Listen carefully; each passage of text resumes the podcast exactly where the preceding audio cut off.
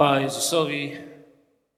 Kiedy wyśpiewamy się, kiedy uwielbiamy Jezusa, kiedy pozwalamy, żeby Duch Święty do nas mówił i prowadził nas, ja myślę, że przychodzi ten moment, kiedy chcemy powiedzieć: Mów, Panie, bo chcę słuchać. I chciałem dzisiaj Wam powiedzieć o człowieku, który wyszedł posłuszny Bogu i zaczął działać. I z góry wiem, że nie uda mi się dzisiaj tak naprawdę nawet dojść do tego, co chcę powiedzieć. Zatytułowałem, spisałem sobie tutaj właściwie w notatkach, że chcę zrobić dzisiaj wstęp, zrobić część pierwszą wykładu, który będę chciał kontynuować pewnej serii, którą zacząłem ostatnio studiować, badać i i wierzę, że będzie dla Was zbudowaniem, ale też takim posileniem w czytaniu Słowa Bożego i poznaniu tego, co mówi Biblia.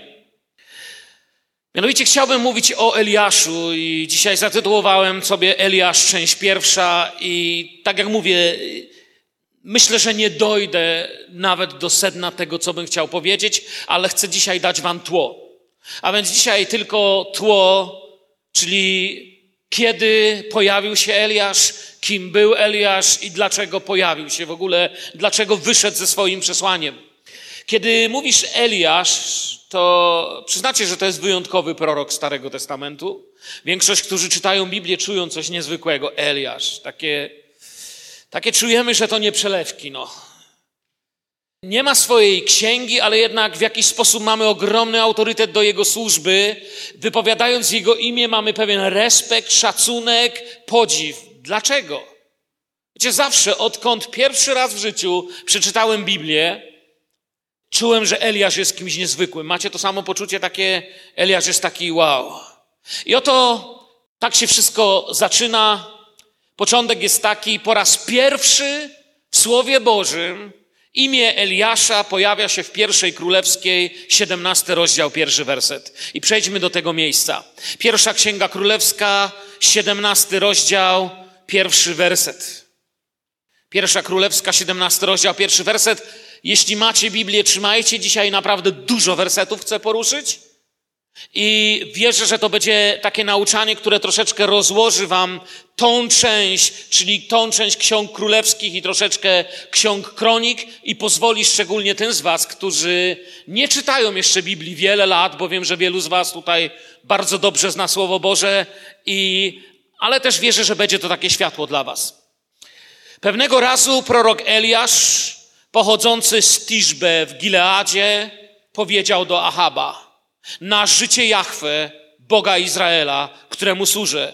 W ciągu najbliższych lat nie będzie ani rosy, ani deszczu, dopóki nie oznajmie inaczej. I tyle. Tak się zaczyna. To jest początek Eliasza.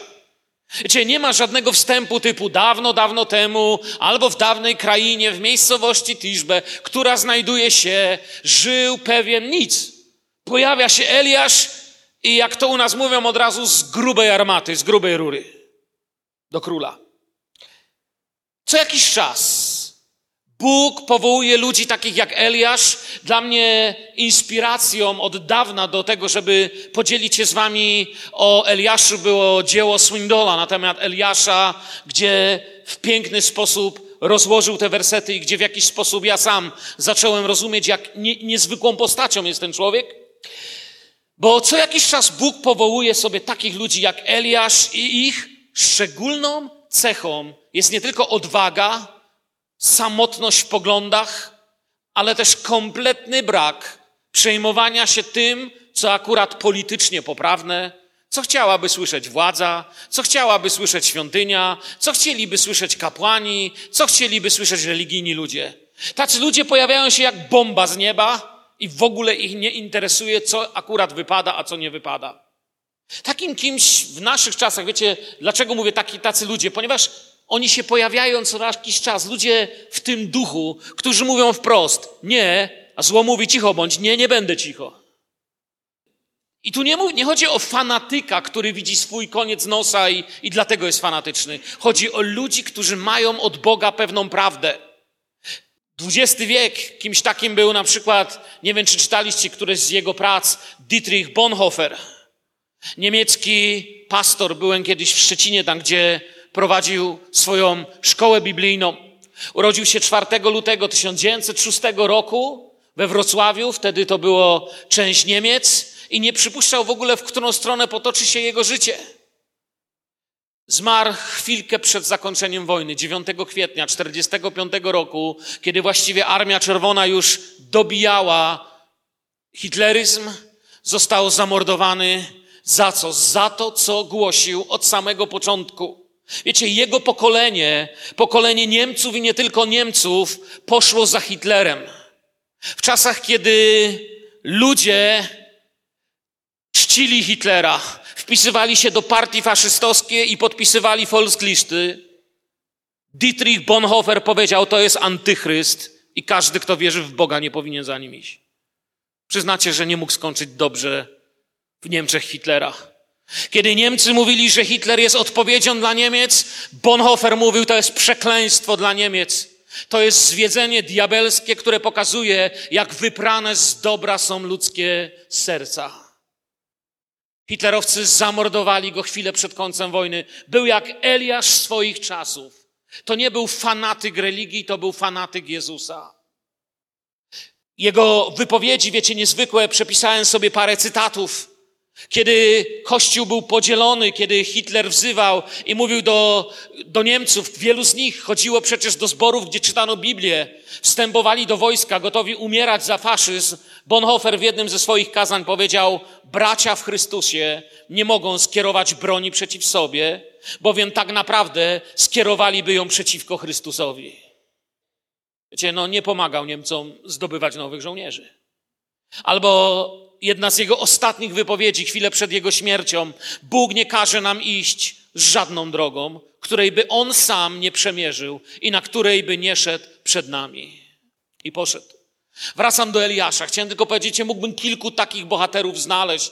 Mógłbym znaleźć w anglojęzycznym świecie e, Hudsona Taylora. Hudson Taylor, który poświęcił swoje życie na misję w Chinach Niezwykły człowiek. Człowiek, który stracił zdrowie, rodzinę. Mógłbym powiedzieć o Livingstone, który właściwie świat religijny by powiedział, my tobie nic nie zawdzięczamy. Ty przecież właściwie nawet nikogo do Jezusa za bardzo nie przyprowadziłeś. Ale nie mam dziś czasu. Historia Kościoła świadomość Ewangelii, tego czym jest Afryka, potoczyła się inaczej. Niewolnictwo otrzymało jeden z największych ciosów, jaki, zadała mu biblijne jakie zadało mu biblijne chrześcijaństwo właśnie przez Livingstone'a i tak dalej, i tak dalej, i tak dalej. Wielu jest takich. Wracam do Eliasza. Eliasz i jemu podobni. Nie znika wraz z wichrami zła, nie ucieka z politycznymi prądami, Wiecie, Eliasz i tacy jak on są jak kamień w bucie. Mieliście kiedyś kamień w bucie? Idziesz sobie, no i normalnie wszystko by było dobrze, gdybyś nie miał w bucie kamienia. I diabeł ma czasami taki kamień w bucie. Czasami diabłu wszystko idzie pięknie. Normalnie no wszystko mu poszło tak, jak chciał, gdyby tylko nie ten, ten kamień w bucie, nie ten Eliasz, nie ten Bonhoeffer, nie ten Hudson Taylor, nie ten i mógłbym tu wymieniać wielu z nich. O nikim z proroków tyle się nie mówi w Nowym Testamencie, co o Eliaszu. Wczesny Kościół, to jest ciekawe, jeżeli zobaczycie na historię też, jak w Kościele go postrzegano, to wczesny Kościół do wczesnego średniowiecza przedstawiał sobie, nie wiem, na rysunkach, na ikonach, na, na różnego rodzaju opisach, dziełach teologicznych, przedstawiał Eliasza jako młodego człowieka chodzącego w krótkiej tunice, bardzo młodego, e, szczupłego, takiego, takiego w sile wieku chłopaka, który zwiastuje, co mówi Bóg. Już w późniejszym średniowieczu e, ten obraz troszeczkę spoważniał i Eliasza zaczęto przedstawiać jako takiego starszego dziadka, wiecie, z kijem proroczym, y, takiego grzmiącego, zrobił się taki bardziej, y, troszkę się zestarzał po prostu i no i dużo, dużo więcej przydano mu wtedy takiego, tego, co idzie z wiekiem. W kościele średniowiecznym i w ogóle w, w, w przedstawianiu Eliasza ma takie ciekawe symbole, wiecie, nie chcę się zajmować symboliką religijną, to tylko tak na marginesie, jako ciekawostka, jego symbolami staje się taki płonący miecz i kruk. Takie, takie godło Eliasza. Gdyby miał swoją wspólnotę albo kościół, pewnie by to mieli na na logo albo na fladze. Ale to nie jest istotne dla jego służby. Chciałbym, byśmy zobaczyli, co wniósł, co zmienił i dlaczego się pojawił. Pojawia się i właściwie już za swojego życia, jeszcze żyjąc, staje się legendą, wzbudza strach, nie śpią przez niego królowie, dokładnie jeden król, wzbudza nienawiść, ale też dla zwykłych ludzi, którzy w sercu czują, że ktoś zapomniał, że Jahwe jest Bogiem, niesie nadzieję i wiarę. Jak mówię, kim był Eliasz?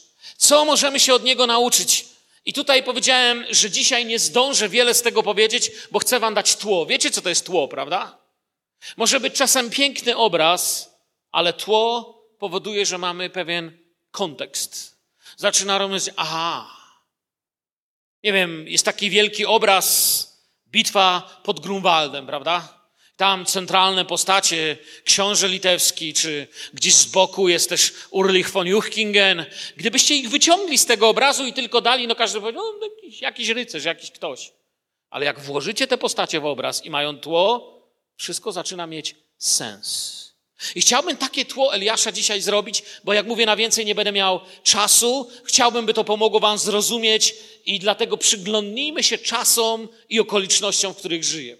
Wyruszmy do przeszłości, by powoli dojść z tej przeszłości do czasów Eliasza i wrócić do wersetu, od którego zacząłem, czyli wrócimy do pierwszej królewskiej 17:1 i myślę, że na tym dzisiaj skończę, ponieważ dalej o Eliaszu, jeśli Bóg mi pozwoli dożyć, będę chciał nauczać na następnym niedzielnym nabożeństwie w tym miejscu.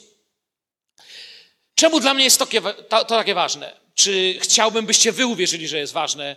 Nie rozumiejąc czasów, jeszcze raz powtarzam, nie rozumiemy przez przesłania. To jest trochę tak, wiecie, jak wam na przykład powiem, że ktoś ryzykował życie, żeby nielegalnie przemycić zgniłego ziemniaka. Czy to ma dla was sens? No nie ma. No, ktoś powie, po co ryzykować życie dla zgniłego ziemniaka?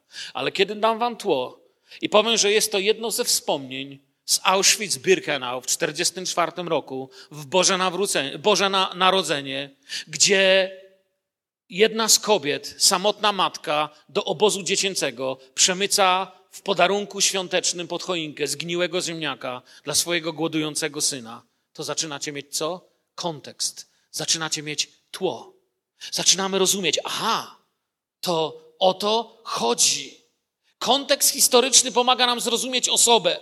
Wiecie, Bóg Eliasza ukształtował dla jego czasów i okoliczności, a one były bardzo trudne. Jak to się wszystko zaczęło? A więc malujemy teraz tło. Izrael miał trzech wspaniałych królów, o których czytamy. To był Saul, Dawid i Salomon. Jak mówię wspaniałych, to niektórzy mówią, no Saula, wiecie, właściwie żadnego z nich bym nie mógł nazwać wspaniałym, gdyby nie to, w jaki sposób Bóg się przyznał do życia każdego z nich. Niestety popełnili błędy, wiem to, nie o nich dziś mówię, ale ogólnie umocnili Izrael.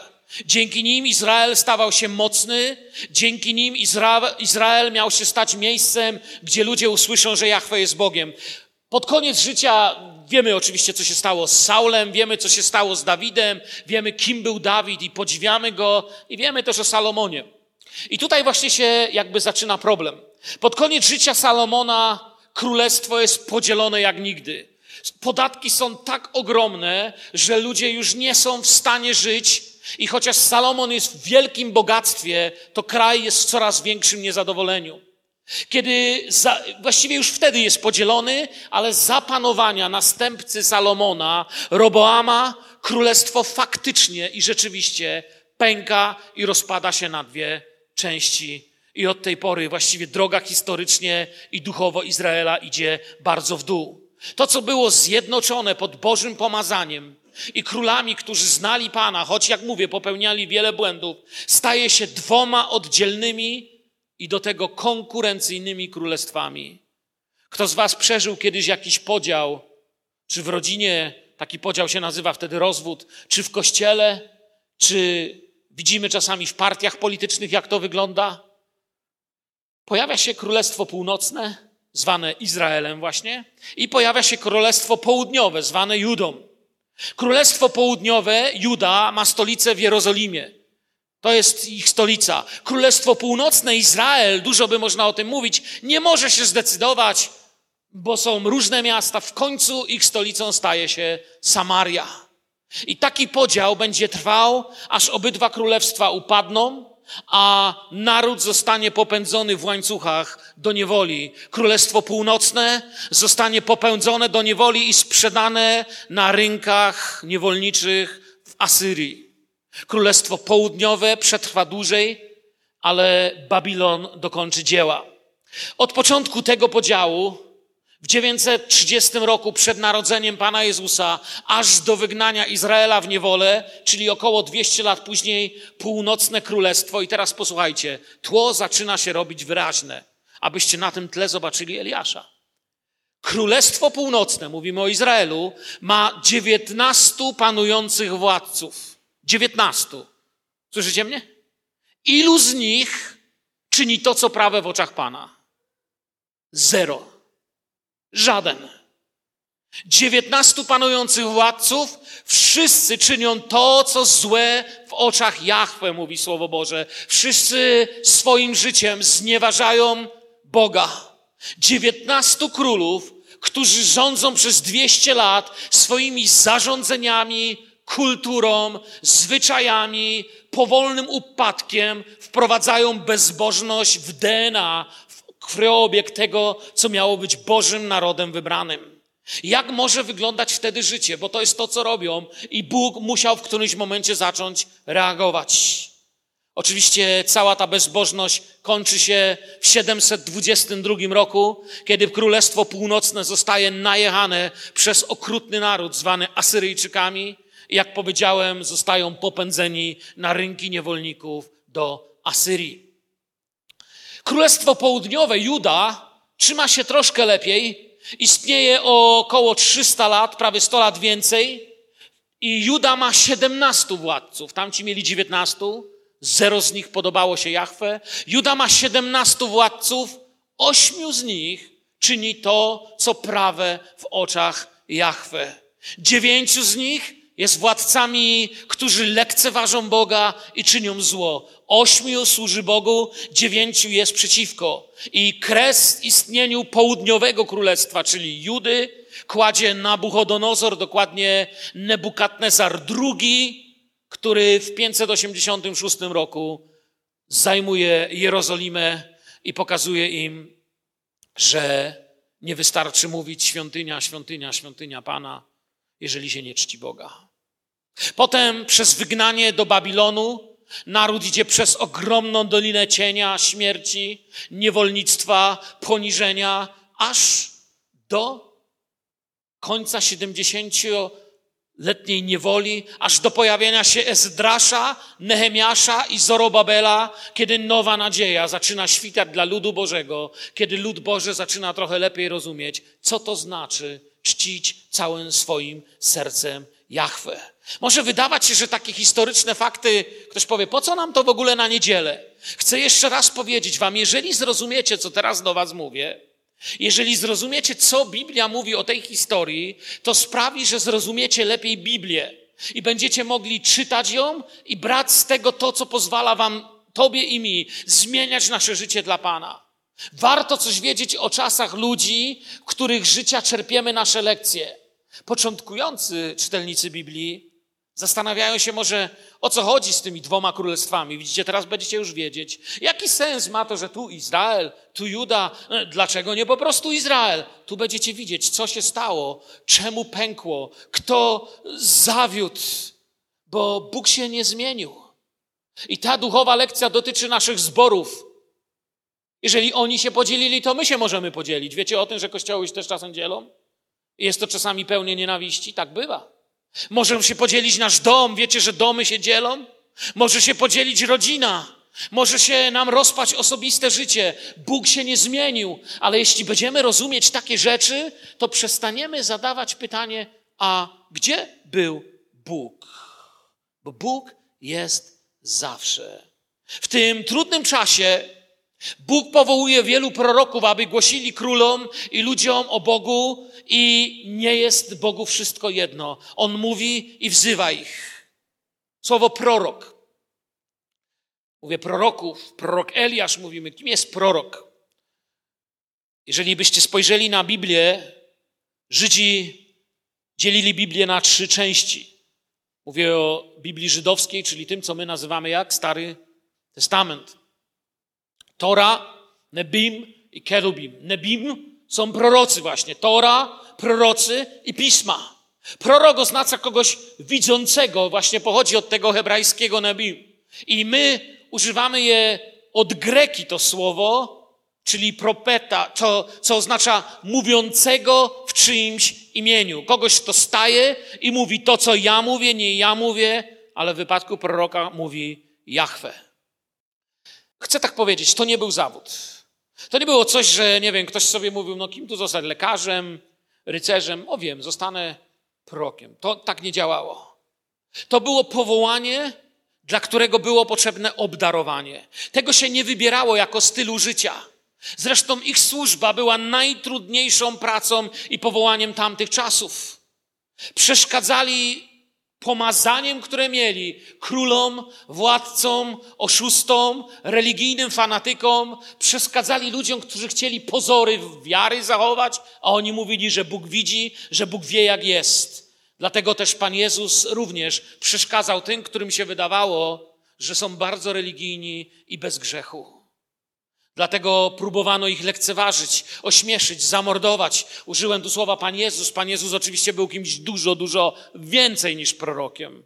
Ale kiedy głosił, kiedy mówił, kiedy brał od Ojca i przekazywał, im się to nie podobało, podobnie traktowali go jak proroków, o czym zresztą on sam później mówi. Ale wracamy do Izraela, do Królestwa Północnego, po lekcje historii i życia.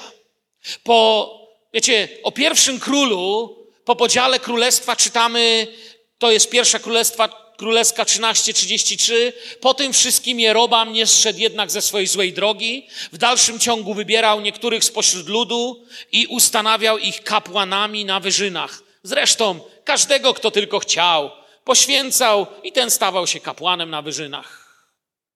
Świadomie, bo jak mówię, nie mam czasu wiele, świadomie wspierał rozpad moralności Izraela.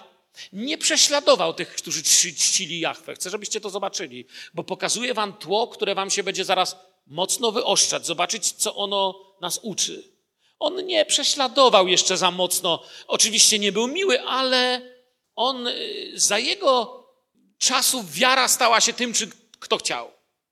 Naród znający prawdę zaczął rozpuszczać prawdę w kłamstwach. Bezwstydnie i otwarcie wracano do, do tego, z czego pokutowali ojcowie, co odrzucali ojcowie. I jeszcze, jak mówię, nie prześladowano wierzących w Jachwę, ale to był czas rozwadniania prawdy. Kiedy, no, prawda to właściwie, ja wiem, czy, wiecie, prawda, no, ty masz swoją prawdę, ja swoją, wiecie o co mi chodzi. Przesta stracono grunt, autorytet. Bo prawda musi mieć grunt. Jeżeli uznamy, że Biblia nie jest prawdą, no to kto z nas ma rację? Wiecie o co mi chodzi? Zło już nie było takie złe, a prawda powoli nie taka ważna. Wiecie, to jakby być w zborze, nie wiem, na szkółkach. Jak to powiedzieć? Wyobraźcie sobie, jesteście w kościele, rodzice prowadzą was na szkółki, nie wiem, być w zborze na szkółkach, mieć wierzących rodziców, ale kiedy uzyskujesz wiek dorosły, samemu idziesz drogą, która coraz bardziej od tej się oddala, jeszcze mówisz, że oczywiście wierzysz w tego samego Boga, co oni, ale już zupełnie inaczej postępujesz. Zaczynasz usprawiedliwiać zło i oczekujesz dobrych efektów, chociaż nie żyjesz tak jak rodzice. Wtedy jeszcze się wierzy, ale po swojemu. To jest to, co się przydarza Izraelowi. Zapominają, jak czcili Jahwe ich ojcowie.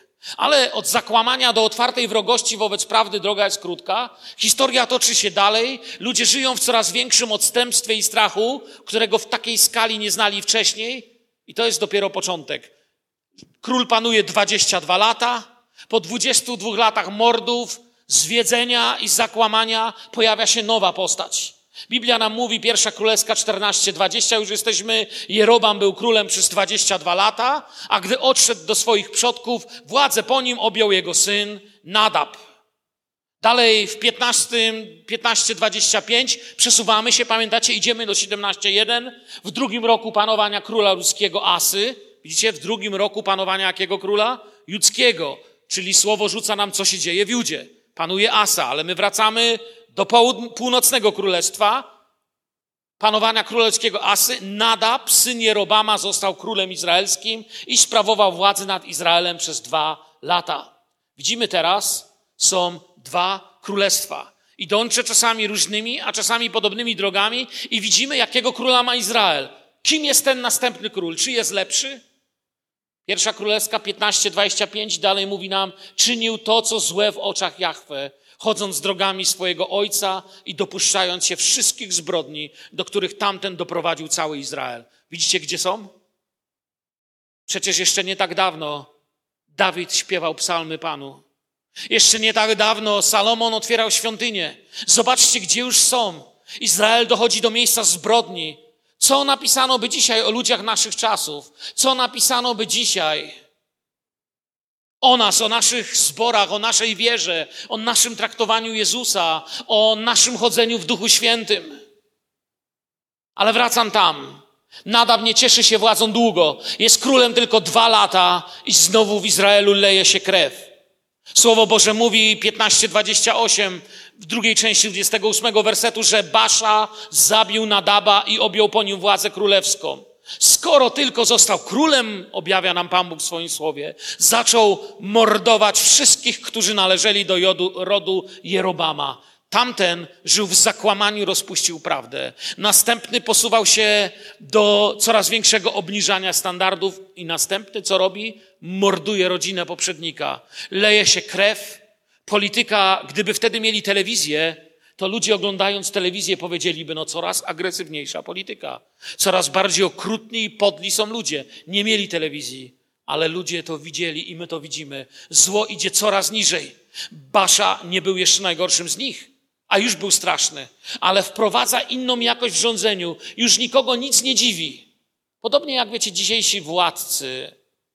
Dzisiaj już nikogo nie porusza w polityce, wiecie, patrzysz, że oni kłamią, oszukują, łżą i kiedy mówisz, to nieprawda, to polityzm, ale to taka polityka jest, no tak jest.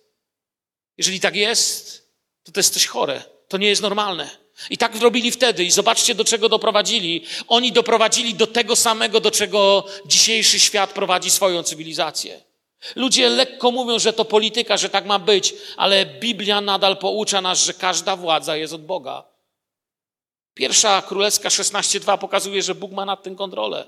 I każda władza ma szansę na pokutę, zmianę. Ale nie, nie ma pokuty, nie ma zmiany. Idą w dół. Po Baszy pojawia się Ela, jego syn nie króluje długo.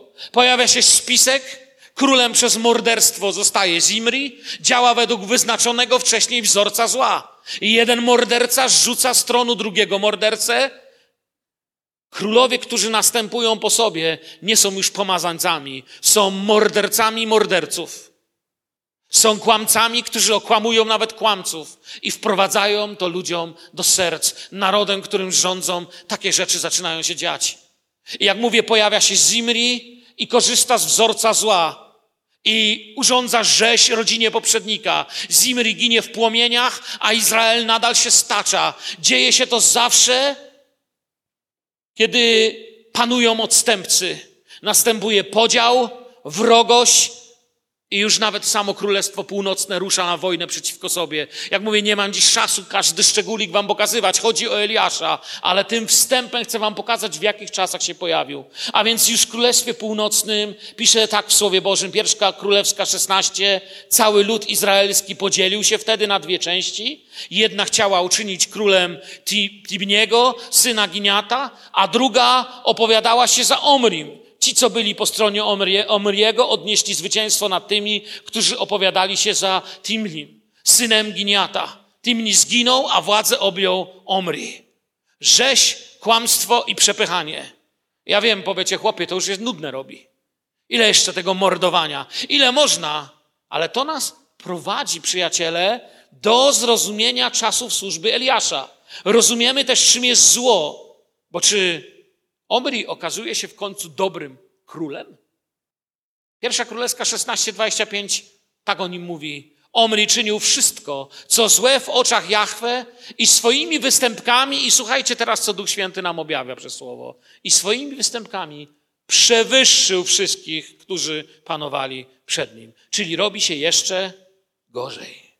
Przewyższał zło innych, czy może być gorzej? Bez pokuty zawsze jest gorzej. Jeżeli nie pokutujemy z naszych grzechów, jeżeli nie wyznamy grzechów Bogu, to zawsze będzie gorzej.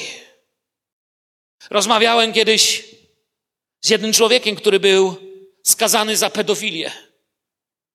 Po prostu w czasie, kiedy odwiedzałem więzienie, chciał się ze mną spotkać. To już było kilka lat temu. I w czasie rozmowy z tym człowiekiem, wiecie co się dowiedziałem?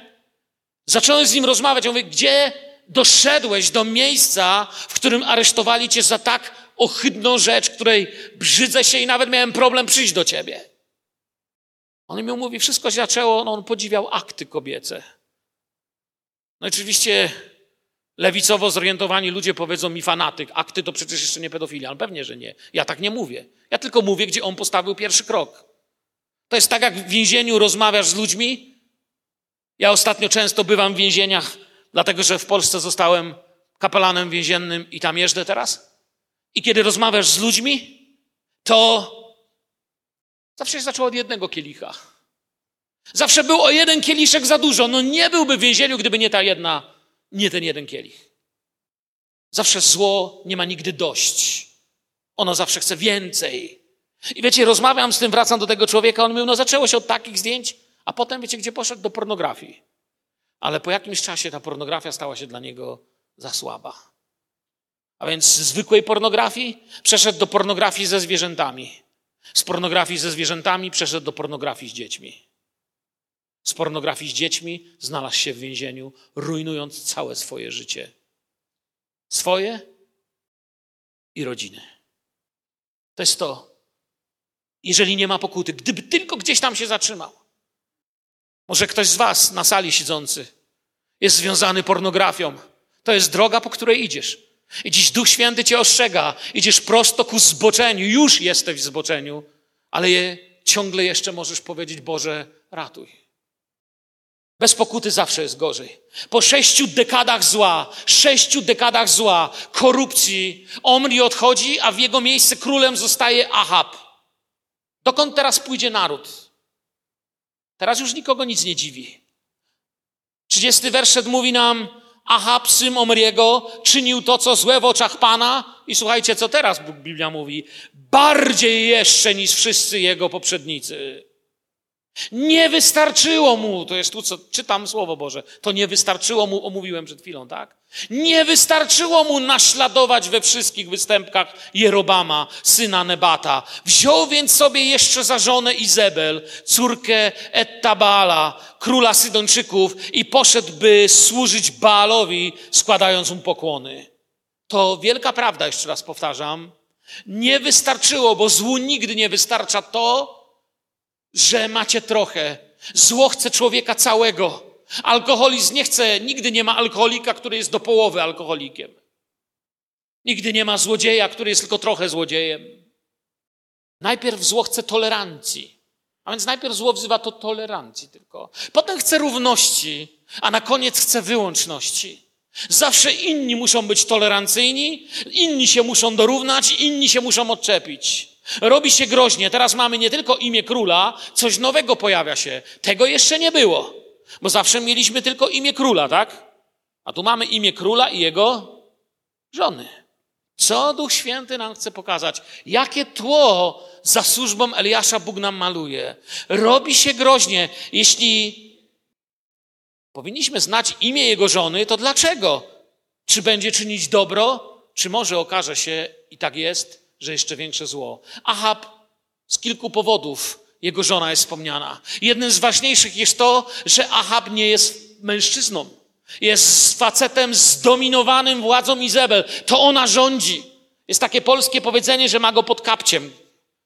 Że to jest taki kapeć, wiecie, facet, któremu żona mówi, co ma robić. On nie rządzi. Ona mu mówi, co ma robić. On siedzi na tronie, ale ona jest prawdziwym władcą. Druga rzecz, jeszcze gorsza niż ta, to jest, bo to, to by się tam dało, to by był tylko jego problem. Druga, gorsza rzecz, wprowadza do Izraela kult Baala. Do tej pory tego nie było. Żaden z królów, którzy robili jeszcze gorzej, jeszcze gorzej, jeszcze gorzej, nie wprowadził kultu Baala. A ten wprowadza. Do tej pory przekręcali kult Jahwe. Do tej pory zakłamywali prawdziwą wiarę. Teraz doszli do miejsca takiego zakłamania, że już można czcić szatana i nikt nie widzi różnicy. Czy aby na pewno nikt? Widzicie tło, z którego wyjdzie Eliasz powoli? Widzicie to, przyjaciele? Aż do tego miejsca ludzie czcili w Izraelu, Jachwę nie czcili tego bożka. A tu wraca krwawy Bożek Kanaanu. Teraz zaniedbali Jachwę, ale nie mieli innego bożka. Długo nie można istnieć w próżni. Wtedy i dziś wiara w Jachwę staje się czymś podejrzanym. Wyznawcy Jachwę zaczynają być prześladowani na śmierć, a Baal, Bóg płodności, upraw, deszczu, zarządzający słońcem, pogodą i dobrobytem, zaczyna brać sobie cześć. Wraz z nim pojawiają się okrutne, krwawe ofiary. Na ofiary zaczynają być składane zwierzęta, ludzie i dzieci. I Bóg w takim momencie postanawia powołać proroka i tak dochodzimy do miejsca, gdzie zaczęliśmy 17.1. Przyznacie, że teraz 17.1 ma dla was sens, prawda? Ahab idzie i staje przed nim Eliasz i mówi, nie będzie deszczu. Oswald Sanders napisał w dziele Prawdziwa wiara, nie wiem czy dobrze przetłumaczyłem, Prawdziwa wiara, że Eliasz, podoba mi się to określenie tu, Eliasz pojawia się w godzinie zero historii Izraela. Doszło do godziny zero. Do miejsca, gdzie jeżeli ktoś się nie pojawi, to prawda całkowicie ucichnie. Pojawia się w godzinie zero historii Izraela, w największej ciemności, kiedy wydaje się, że mroku już nic nie rozjaśni, że żadna nadzieja się nie pojawi, pojawia się gość z prowincji, z jakiejś wiochy, o której nikt nie wie, gość ze wsi, niewykształcony, bez przygotowania teologicznego, niepomazany przez jakiegoś króla, nieupoważniony. Historia Izraela doszła do miejsca, gdzie pojawia się człowiek diabła, Izebel, i pojawia się człowiek Boga, Eliasz. I musi naród wybrać. I każdy, kto chodzi, musi wybrać. W podobnych, a może gorszych czasach, wiele, wiele setek lat później, nad Betlejem zaświeci gwiazda. W godzinie zero ludzkości. Kiedy antychryści ogłaszali się bogami, w Betlejem narodzi się ten, który rzuci wyzwanie systemowi.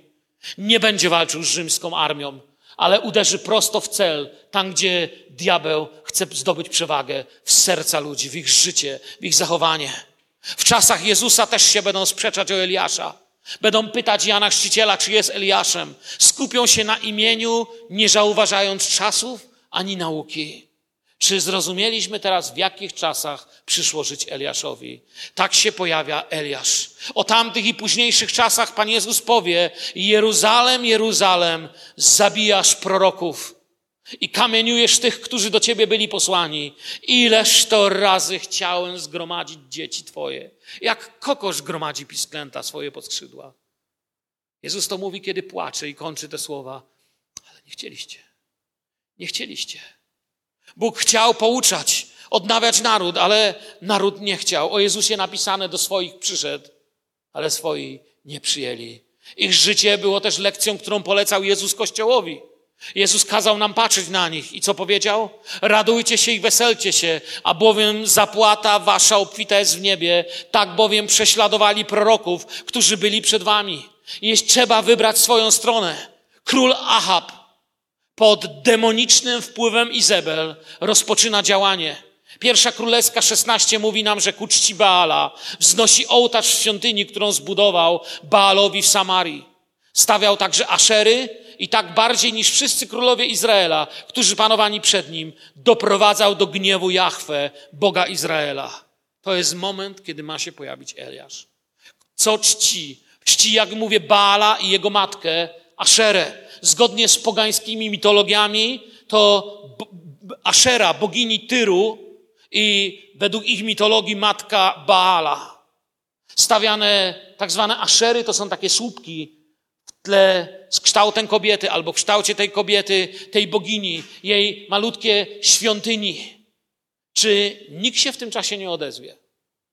Czy nikt nie powie momencie, gdzie my jesteśmy? Czy zło się będzie mogło panoszyć? I właśnie wtedy rozlega się ten głos. Stoi człowiek, który dla Ahaba i zepsutych bogaczy tamtych czasów, ludzi, którym się wydaje, że można robić co się chce, jest nikim, jest dla nich zerem. Ale Bóg da im lekcję przez tego nikogo. Stoi słaby, nieznany, z malutkiej miejscowości, z wielkim Bogiem, mały człowiek. Bardzo mi przypomina Pana Jezusa, który przyszedł i też go mieli za nikogo. Kim ty jesteś? Syn Marii? Jakiegoś cieśli? Nawet nie wiadomo, czy ślubne dziecko? Kim ty jesteś? Eliasz jeszcze mniej wiedzą. Pierwsza Królewska 17.1. Tu wróciliśmy na życie Jahwe, Boga Izraela, któremu służę. W ciągu najbliższych lat nie będzie ani rosy, ani deszczu, dopóki nie oznajmie inaczej. Wiem, że czas powoli mija, dziś troszkę dłużej przez wieczerze. Dajcie mi to skończyć, bym skończył wam malować tło, byście mogli następnym razem, kiedy przyjdziemy, uczyć się o Eliaszu, by Pan Jezus mógł mówić do naszych serc, byśmy czegoś nie przegapili w naszym życiu. A więc mamy 17.1, pierwsza królewska. Eliasz staje, mówi do króla. Kto mówi, co mówi, jak mówi. To jest tylko to, o czym jeszcze chcę powiedzieć.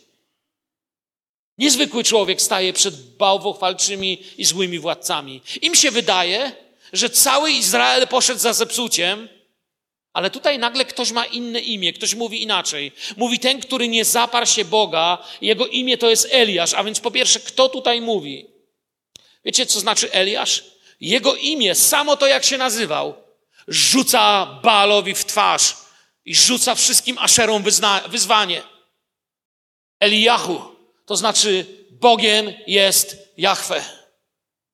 Samo to, jak się nazywa, mówi, co myśli o Baalach Jahwe. Moim Bogiem jest Jahwe.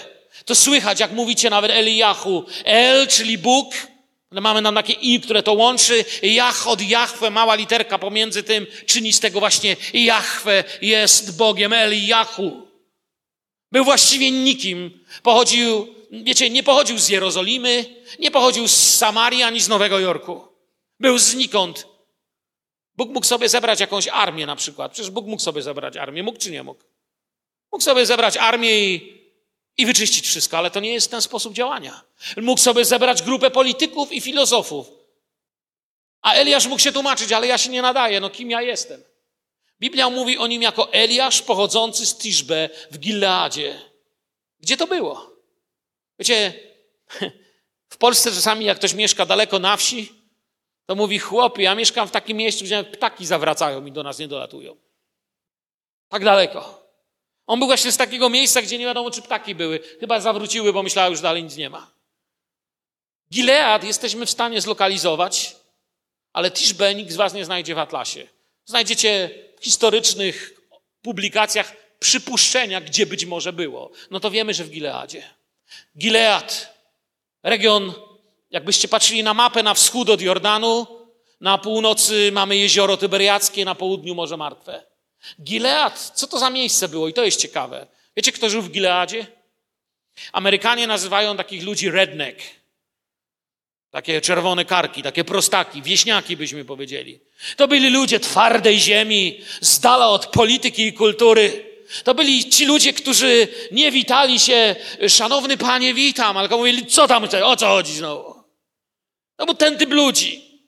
To nie było miejsce delikatnych ludzi, jak mówię. Y, to taka prowincja surowej ziemi, pełna nieuczonych, ciężko harujących w niezbyt przyjemnym miejscu ludzi. Nie mieli delikatnego języka dyplomacji. Oni nie, wiecie, Eliasz nie zaczyna, bądź pozdrowiony królu i żyj długo. Słuchaj, goleś, nie będzie deszczu. I poszedł. Oni nie byli przyzwyczajeni do targowania się, dyskusji, kompromisów. Izrael trwa w pogaństwie i duchowym cudzołóstwie. Mija 60 lat, nikt dawno takiego głosu nie słyszał. Nie będzie padać. Nieważne, że zwiesz się królem. Nie będzie, a jak będzie miało padać, to ci powiem, do widzenia. Ja sobie, wiecie, wyobrażam minę króla i tych, co to słyszeli. Innymi słowami, wiedz, że Jachwę żyje i oto, co się stanie. Padnie wasz dobrobyt. Plony wam uschną. Zwierzęta pozdychają. Słudzy z pragnienia będą się zataczać. Wasze studnie będą pełne pyłu, pustyni. Oni wiedzieli, co to znaczy. A im się wydawało, że Baal, pamiętacie, co wam mówiłem, kim był Baal? Bożkiem czego? Urodzaju, deszczu, słoneczka. Żyjmy jak chcemy. Baal to jest Pan, który nam pozwala robić, co chcemy. A on mówi, nie będzie. Stanął samotny, wokół wszyscy żyją, jakby Boga nie było. Panuje zło i wydaje się, że nie ma na to rady. Eliasz wydaje się czymś, no dla nas, tak politycznie patrząc, jak czytasz, niewystarczającym dla sytuacji. Ale jak mówię, Jezus też się wydawał za biedny, za mały, za łagodny, za mało miał znajomości, a czasem za brutalny, zbyt mówił wprost, w ogóle nie pasował światu. Mamy ich w Biblii. Jest ich kilku, jak Eliasz, stojących dla Pana. Pamiętacie Józefa egipskiego? Józef w Egipcie.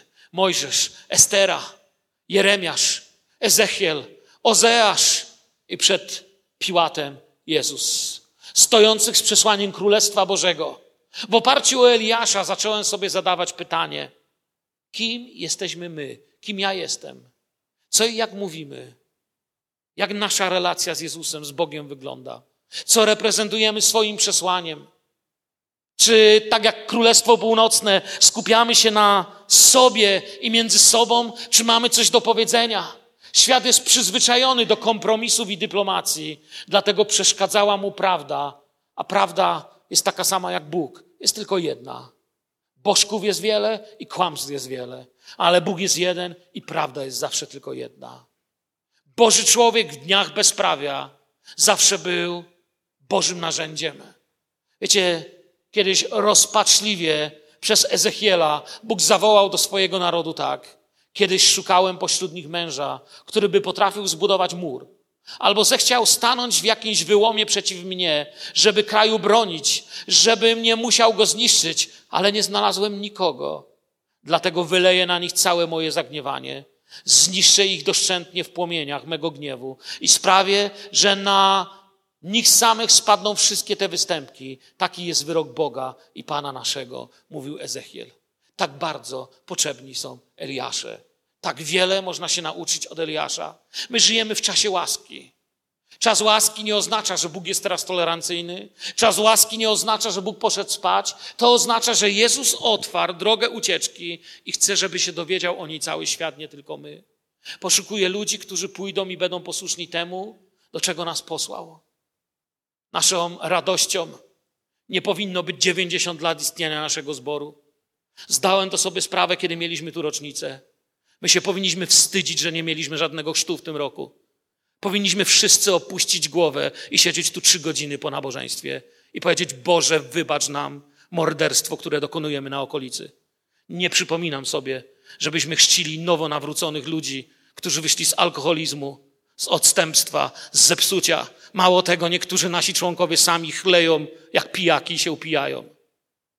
Powinniśmy ze wstydu milczeć. 90 lat żadna.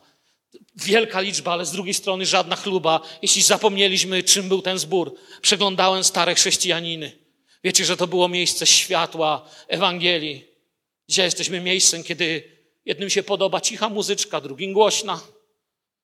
Jedni przychodzą do mnie, bo pioseneczki nie było dzisiaj. Wstydźmy się. Jest ciemno. Jest coraz ciemniej. Idę do więzienia. Więźniowie w depresji giną. Mówią, nikt do nas nie przychodzi. Niedawno wróciłem z jednego zakładu karnego. Oni mówią, nikt tu nie przychodzi. W ogóle chodzili, ale już nie chodzą. Jest ciemno, jest coraz ciemniej. Kościoły się zajmują sobą, polerują, pudrują się od tyłu przed lustrem. Staliśmy się tacy podobni do świata, że już nawet świat nas lubi. Już mówią, że naprawdę fajni ludzie są z nas. Z tego samego powodu nie widzi, dlaczego w ogóle mielibyśmy być potrzebni. Na zachodzie pamiętam, jak jechałem i pokazywał mi brat, mówi: Widzisz ten klub, yoga i kung fu, to był kościół, ale już nie ma. W innym miejscu z moją żoną byliśmy w takim mieście. Poszliśmy do kościoła zielonoświątkowego. Ja poszedłem, przepraszam, sam ona wtedy się opiekowała, Daniel mały. Do kościoła zielonoświątkowego. Niedziela rano, w potężnym budynku, kaplica pół jak naszej. Siedzą trzy stare babcie i piją herbatę z mlekiem przy stoliku. Krzesła są poskładane, nie ma nikogo. Zapomnieli, kim, czym był dla nich chrzest Duchem Świętym. Zapomnieli, kim są. Ja myślę, że powinniśmy sobie przypomnieć, patrząc na Eliasza, że naszym zadaniem jest głosić słowo. Wczoraj tutaj byłem i widziałem, jak ta sama grupa uwielbienia, która dzisiaj grała, Usługiwała młodzieży. Oni z całego serca służą. Jeśli nie możecie służyć, błogosławcie tym, którzy służą. Jeśli nie możesz sam głosić, to zacznij się modlić, żeby Bóg mi dał mądrość, żeby mógł głosić. Jeśli ty nie możesz czegoś zrobić, zacznij błogosławić innych. Jeśli już nic nie możesz, to przyjdź na modlitwę, ale myślę, że mamy za mało chrztów, za mało nawróceń, a za dużo siebie w tym wszystkim. Jak się mamy dzisiaj?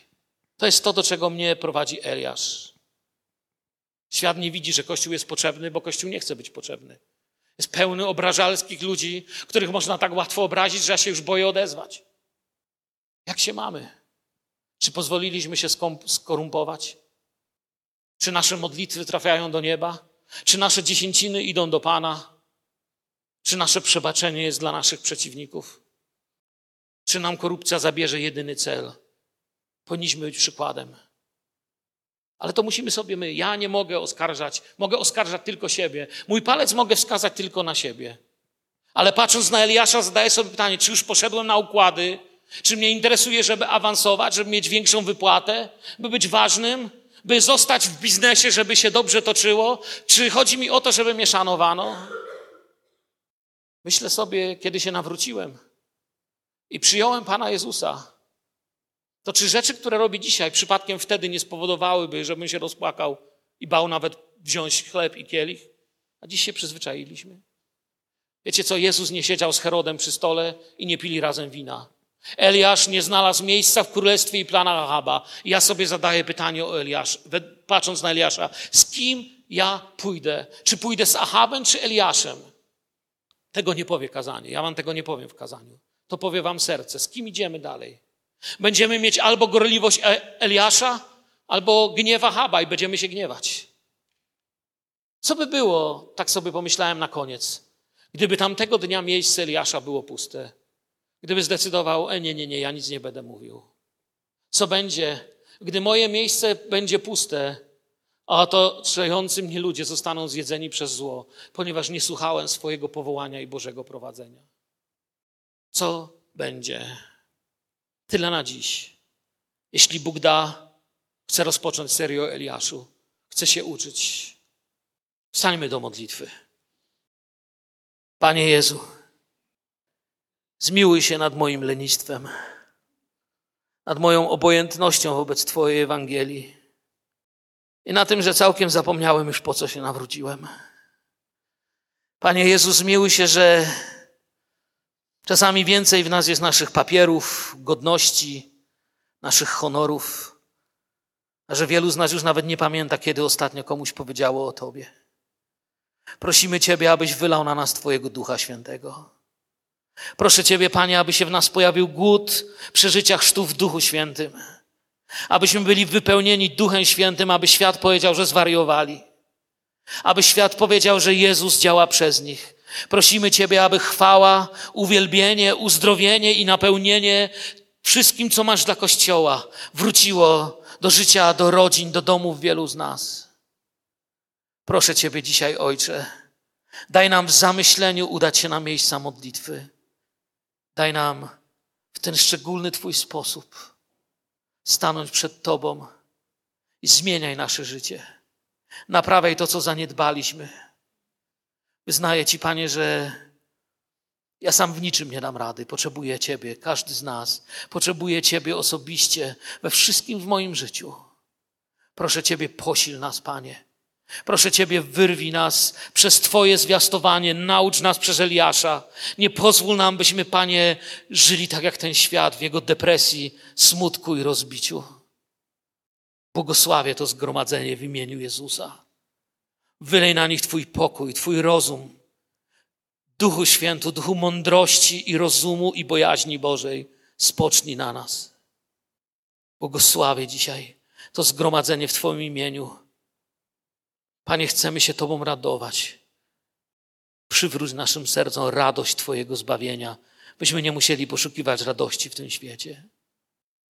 Tobie chwała i cześć, Królu Królów i Panie Panów. Amen.